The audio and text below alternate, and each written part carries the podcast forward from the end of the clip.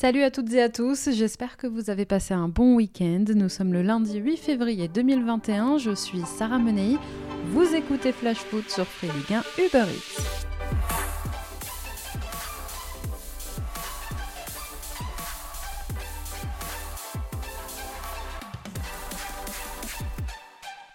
En clôture de la 24e journée, c'est le Paris Saint-Germain qui s'est attribué hier soir le centième classique de l'histoire de la Ligue 1. Mis sous pression par les victoires de Lille, Lyon et Monaco plus tôt dans le week-end, Paris n'a pas tremblé face à Marseille. Mais on va pas se mentir, c'est pas un classique qui restera dans les annales. Dans un match qui n'a pas atteint des sommets, le PSG s'est imposé 2-0 au Vélodrome grâce à des buts signés Kylian Mbappé et Mauro Icardi.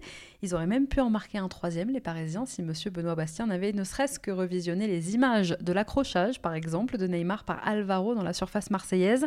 En tout cas, les Parisiens, hier soir, ont su se montrer efficaces face à des Marseillais dans le dur, mais qui n'ont pas démérité. Les Olympiens ont su, à certains moments, mettre les Parisiens en difficulté, et c'est à souligner, vu la situation du club ces derniers temps. Malgré la défaite, la rencontre d'hier peut donner un peu d'espoir aux supporters marseillais. Mais voilà, même avec un PSG peu emballant et une équipe marseillaise combative, eh bien l'écart de niveau reste encore trop important. D'ailleurs, en 10 19 rencontres depuis 2011, jamais une équipe ne s'était autant inclinée que l'OM contre le PSG version QSI. Et oui, l'envie, ça fait pas tout. La défense marseillaise notamment et ses latéraux, pour ne pas les citer, ont encore hier soir montré trop de carences. Résultat, un premier but encaissé très rapidement et un deuxième qui arrive peu de temps après. Difficile ensuite pour Marseille de refaire son retard. En parlant du premier but parisien, Kylian Mbappé va de mieux en mieux, merci de demander. Il a même retrouvé ses jambes de feu.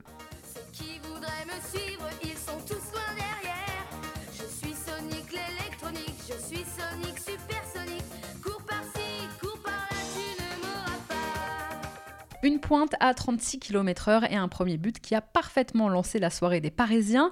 À 6 mois de l'Euro, si en plus Antoine Griezmann reprend des couleurs au Barça et qu'on retrouve le Paul Pogba qu'on aime à Manchester United, ben on prend. Hein, euh. Les mauvaises nouvelles de la soirée, en revanche, pour Mauricio Pochettino et à 8 jours du huitième de finale aller face au FC Barcelone, ce sont les blessures d'Angel Di Maria, touché à la cuisse droite sur le premier but parisien, et la blessure aussi de Marco Verratti, victime d'une semelle sur la hanche de Dimitri Payet. D'ailleurs, le Marseillais a été exclu pour ça, troisième carton rouge de la saison pour Payet, c'est plus que tout autre joueur du championnat. Alors pour la Champions League, ça devrait le faire pour l'Italien, en revanche Di Maria est aujourd'hui très incertain. Allez, tout de suite on fait le point sur les autres rencontres du week-end et tout ce qu'il ne fallait pas rater de cette 24e journée de Ligue 1. Il s'est passé plein de choses encore ce week-end et on commence par Lorient qui recevait Reims samedi après-midi. C'est la remontada lorientaise après avoir fait tomber Dijon et le PSG et après avoir accroché le Stade Rennais au Roison Park la semaine dernière. Les Merlus continuent sur leur bonne lancée. Ils se sont offerts samedi un quatrième match sans défaite en battant les Rémois 1-0 au Moustoir. Pour ça, les joueurs de Christophe Pellissier s'en sont encore une fois remis à leur milieu, Laurent Averguel, déjà buteur face au PSG. On savoure et, on est très content, on est très heureux de cette victoire on enchaîne. On est sur une très bonne dynamique il faut continuer parce que parce que c'est bon les victoires comme ça et, j'espère que ça va en amener d'autres. Il porte Lorient en ce moment à Bergel. Bon, troisième victoire de rang à domicile pour les Merlus. Du coup, Lorient revit, Lorient sort de la zone rouge. On fera le point sur le classement dans un instant. Et nous, ça nous arrange. On va pouvoir tranquillement continuer notre propagande pour Christophe Pellissier. Non, plus sérieusement, depuis le début de saison, l'entraîneur lorientais, malgré les difficultés, n'a pas dérogé à ses principes et a toujours voulu s'en sortir par le jeu, alors qu'il aurait pu paniquer et vouloir s'en sortir, quitte à proposer un jeu moins attractif, eh bien il a suivi son cap, Christophe Pellissier, et ça commence enfin à payer pour son équipe. Résultat, 10 points pris en 4 matchs sur les 12 possibles. En plus de ça, il faut dire que chez le promu, eh bien beaucoup de joueurs découvraient la Ligue 1 cette saison. La plupart sont très jeunes et le groupe n'a pas été épargné par les blessures et l'épidémie de Covid. Aujourd'hui, ce rayon de soleil doit faire beaucoup de bien au Lorientais, beaucoup de bien au mental, qu'ils en profitent et bravo à eux. Samedi, toujours un peu plus tard dans l'après-midi, c'est l'Olympique lyonnais qui a surclassé Strasbourg. Bien aidé par l'exclusion rapide d'Adrien Thomasson dès le quart d'heure de jeu, les Lyonnais se sont montrés ultra dominateurs. Score final 3-0 grâce notamment à un Memphis de paille en forme qui s'est offert un doublé au Parc OL. Le troisième but lyonnais était signé Karl Toko et Cambi. Alors qu'on avait vu un Lyon un peu moins plaisant ces deux dernières semaines, contre Bordeaux par exemple ou contre Dijon, eh bien on a retrouvé un jeu agréable. Le Racing de son côté n'a pas ou n'a que trop peu réagi, n'a pas existé et s'est rapidement retrouvés asphyxiés par le pressing lyonnais. Les hommes de Thierry Loret, qui avaient pourtant bien entamé 2021, retombent un peu dans leur travers. Conséquence aujourd'hui au classement, si l'OL reste accroché à sa deuxième place, Strasbourg, qui n'a maintenant plus gagné depuis 4 matchs, chute à la 16e place. Ils auront l'occasion de se rattraper, les Strasbourgeois, le week-end prochain, puisque c'est un derby de l'Est qui les attend. Dimanche prochain, dans le cadre de la 25e journée, effectivement, les Strasbourgeois se déplaceront sur la pelouse de Saint-Symphorien. Samedi soir, ce sont les Rennais qui ont été accrochés par le RC Lens. Match après match, le Stade Rennais voit la qualification en Ligue des Champions s'éloigner. Privé samedi de Steven Zonzi et de Clément Grenier, Julien Stéphan avait décidé d'innover avec une défense avec trois centraux, Niamsi, Da Silva et Aguerd. C'était une première cette saison, mais les meilleures occasions, eh bien, elles ont été lensoises. C'est séduisant, lensois de Francaise. Score final 0-0. Rennes n'a que trop peu fait peser le danger pour espérer meilleure issue. Résultat, à l'issue de cette 24e journée, les Bretons n'ont remporté qu'un seul de leurs six derniers matchs de Ligue 1 et pointe désormais au classement à 13 longueurs du troisième, le PSG.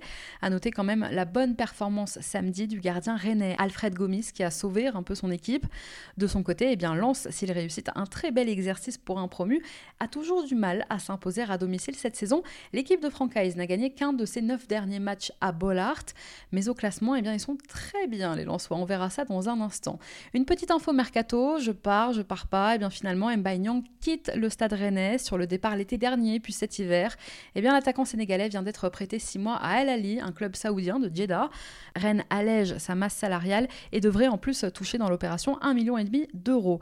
Une option d'achat non obligatoire a été intégrée au deal. Dimanche en début d'après-midi à Francis Leblé, c'est Brest qui s'est imposé de Buzyn face à Bordeaux. Ce sont pourtant les Bordelais qui menaient grâce à un but de Wang, mais très vite, eh bien, ils ont lâché et c'est dommage. Je vous en parlais déjà la semaine dernière, c'est le grand malheur des Bordelais. Ils s'arrêtent de jouer au bout généralement de la première période. Et eh bien du coup, punition, Brest qui de son côté s'est accroché comme toujours et est allé s'imposer grâce à des buts de Steve Mounier et de Romain Fèvre. Score final de Buzyn pour les hommes d'Olivier Dalloglio qui renouent enfin avec la victoire un mois après leur dernier succès en championnat. À noter ce week-end que face à Bordeaux, c'est Sébastien Cibois qui était titulaire dans les cages brestoises. Olivier Dalloglio avait décidé de lancer l'ancien joueur du PSG pour concurrencer et laisser aussi un peu son titulaire Gauthier Larsonneur au repos. De son côté, eh bien, Bordeaux enchaîne un troisième revers consécutif en championnat. Dimanche soir, en clôture de la 25e journée, c'est un match très important qui attend les joueurs de Jean-Louis Gasset, la réception de l'Olympique de Marseille au Matmut Atlantique. Je vous rappelle que les Girondins restent invaincus à domicile face aux Marseillais depuis 43 ans. Je vous parle d'un temps que les moins de 20 ans ne peuvent pas connaître. en ce temps-là. Et oui, la dernière victoire marseillaise à Bordeaux remonte au 1er octobre 1977, record d'invincibilité à domicile en Ligue 1, record auquel tiennent particulièrement les supporters bordelais. Alors attention, dimanche à la déconvenue. Quelle première pour Pascal Planck sur le banc du Nîmes Olympique. Là, on peut bien parler de choc psychologique dû à un changement d'entraîneur. Ça faisait bien longtemps qu'on n'avait plus vu Nîmes jouer comme ça. Dimanche après-midi, deux jours à peine après l'éviction de Jérôme Arpinon, les Crocos accueillaient une équipe très en forme, l'AS Monaco. Alors, dans cette saison très difficile pour les supporters nîmois, quelques-uns d'entre eux s'étaient réunis sur le parvis des Costières avant la rencontre pour encourager leurs joueurs. Nous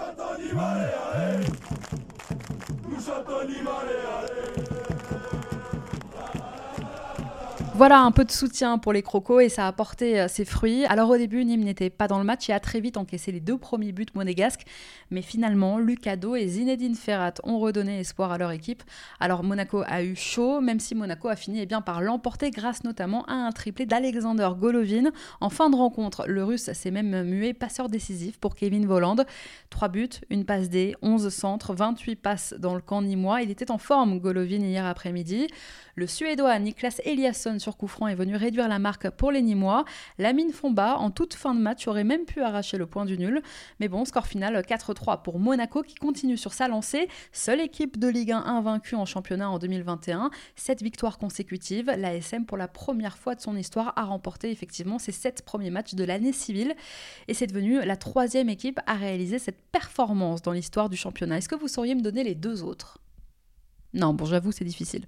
C'était Strasbourg en 1939 et Reims en 49, dix ans après, qui avaient eux aussi réussi à gagner leurs sept premiers matchs de l'année.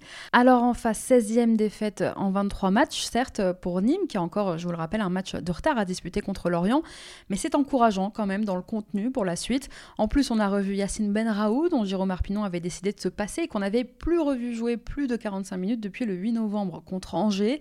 Et hier, eh bien, on a eu droit à une aussi euh, très belle prestation du Monsieur Plus de cette équipe, Zinedine Ferrat. On y revient dans un instant puisque c'est notre coup de cœur du week-end. On reste dans la région puisque le rival montpellierin s'est réveillé. Et oui, Montpellier euh, s'est offert une victoire qui fait du bien. Dimanche après-midi, toujours, le MHSC a renversé Dijon. Un match là aussi complètement fou. Après une première période très décevante et un premier but dijonnais encaissé très rapidement, les joueurs de Michel Derzakarian ont offert une sacrée réponse en seconde période. On ne sait pas ce que leur coach leur a dit à la pause, mais au retour des vestiaires, les Héroltais sont revenus morts de faim. En un quart d'heure, les Montpelliérains ont inscrit trois buts grâce à un doublé notamment de Gaëtan Laborde et un but de TJ Savanier. En fin de rencontre, l'attaquant dijonnais, Pape Moussa Konaté, venait réduire l'écart sur penalty. Et finalement, dans le temps additionnel, l'attaquant serbe Petar Skuletic venait sceller définitivement la victoire du MHSC en inscrivant le quatrième but montpelliérain. Score final 4-2 pour Montpellier. D'ailleurs, Laborde, qui a initié le réveil montpelliérain, a inscrit hier ses huitième et neuvième buts de la saison, tandis que Vittorino Hilton fêtait lui hier son 500e match de Ligue 1. Après 9 matchs sans succès, les Montpelliérains renouent donc avec la victoire et ce match est peut-être un tournant pour les joueurs de Der Zakarian, le début du renouveau pour le MHSC. Du côté de Dijon, eh bien, on peut avoir des regrets parce que la première période était convaincante. Et puis finalement, les joueurs de David Linares ont complètement lâché en seconde période pour subir les vagues successives montpelliéraines.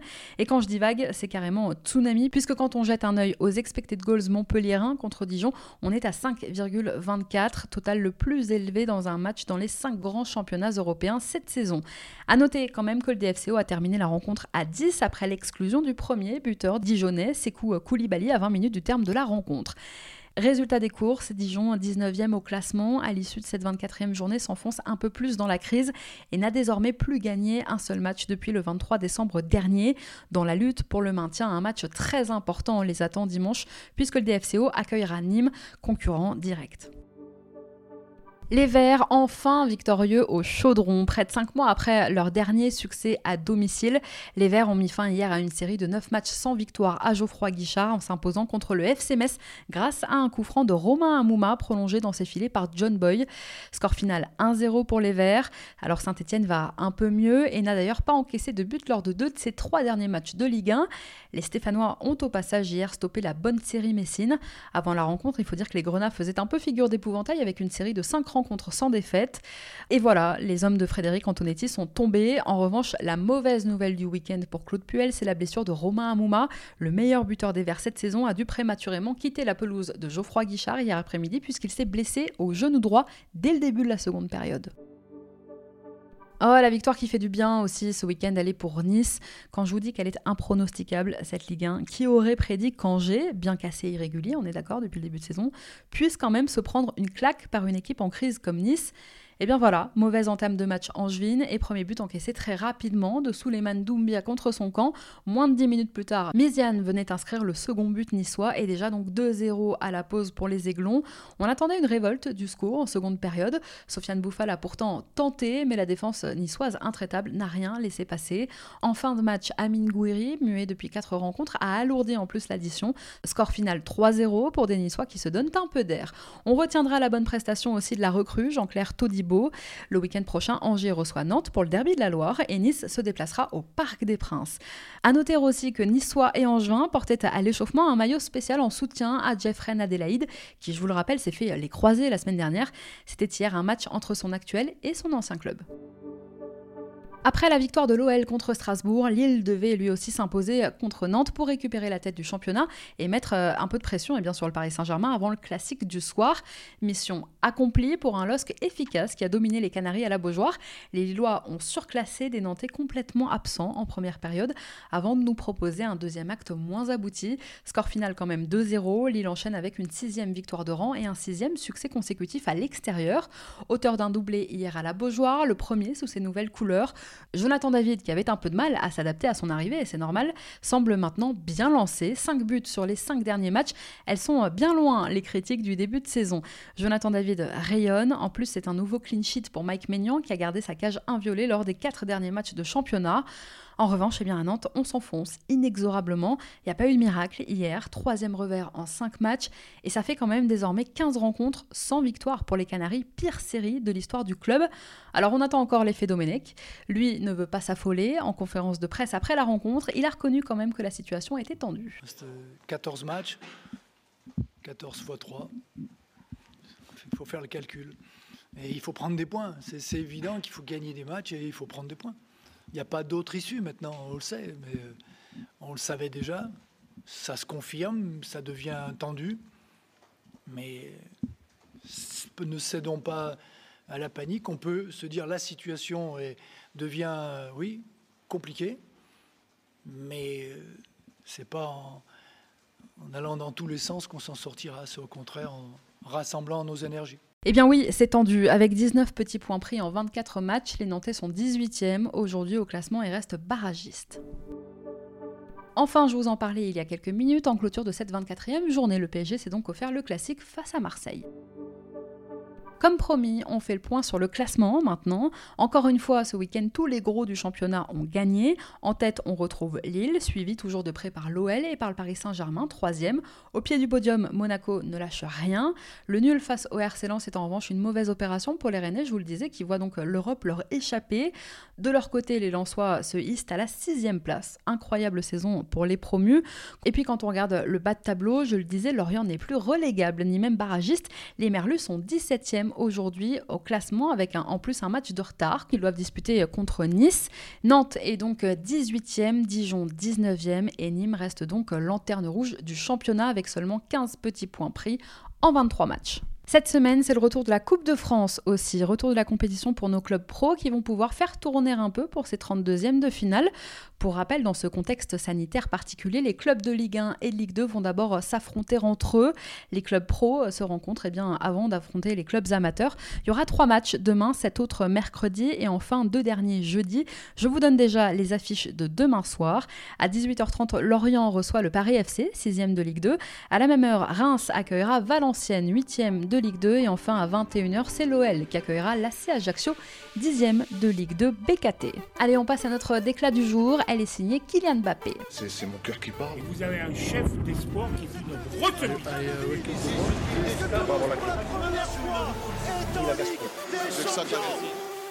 Ça ne devrait plus tarder maintenant la prolongation de Neymar. Dans les prochains jours, le Brésilien pourrait signer un nouveau bail de 4 ans avec le Paris Saint-Germain, sous contrat initialement jusqu'en juin 2022. Ney a ces derniers jours cessé de clamer son amour pour Paris et sa volonté de poursuivre l'aventure ici.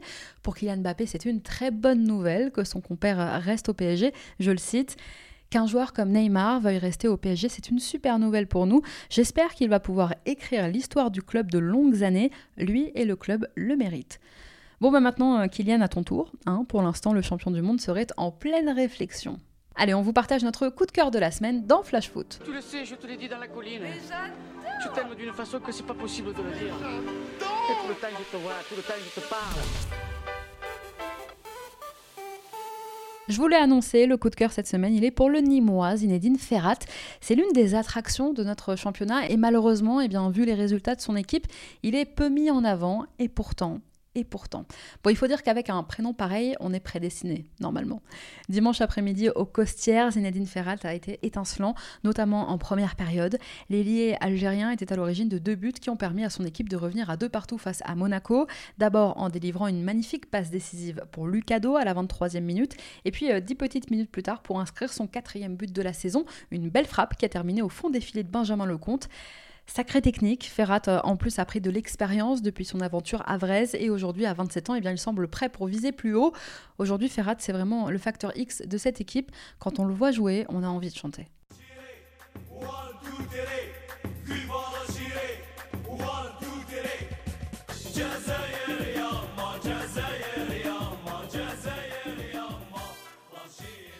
Et oui, quand on aime Amine Gouiri, qu'on aime Atem Ben Arfa, eh bien on ne peut qu'aimer Zinedine Ferrat.